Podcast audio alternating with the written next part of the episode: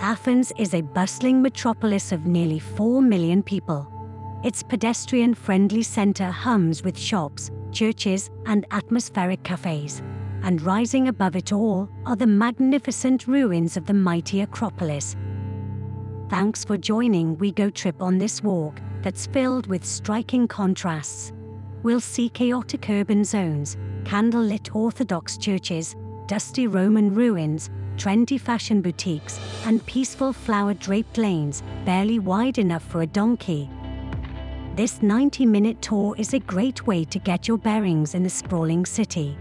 Our walk begins at modern Syntagma Square, then meanders through the fascinating Old Plaka district. We'll wind up the slope of the Acropolis for fine views, then stroll back down. We finish at lively Monastiraki Square, right in the heart of things, near the ancient agora, restaurants, colourful markets, and the metro. The walk is best in the morning or evening, since many historic churches are closed from 1 pm to 5 pm.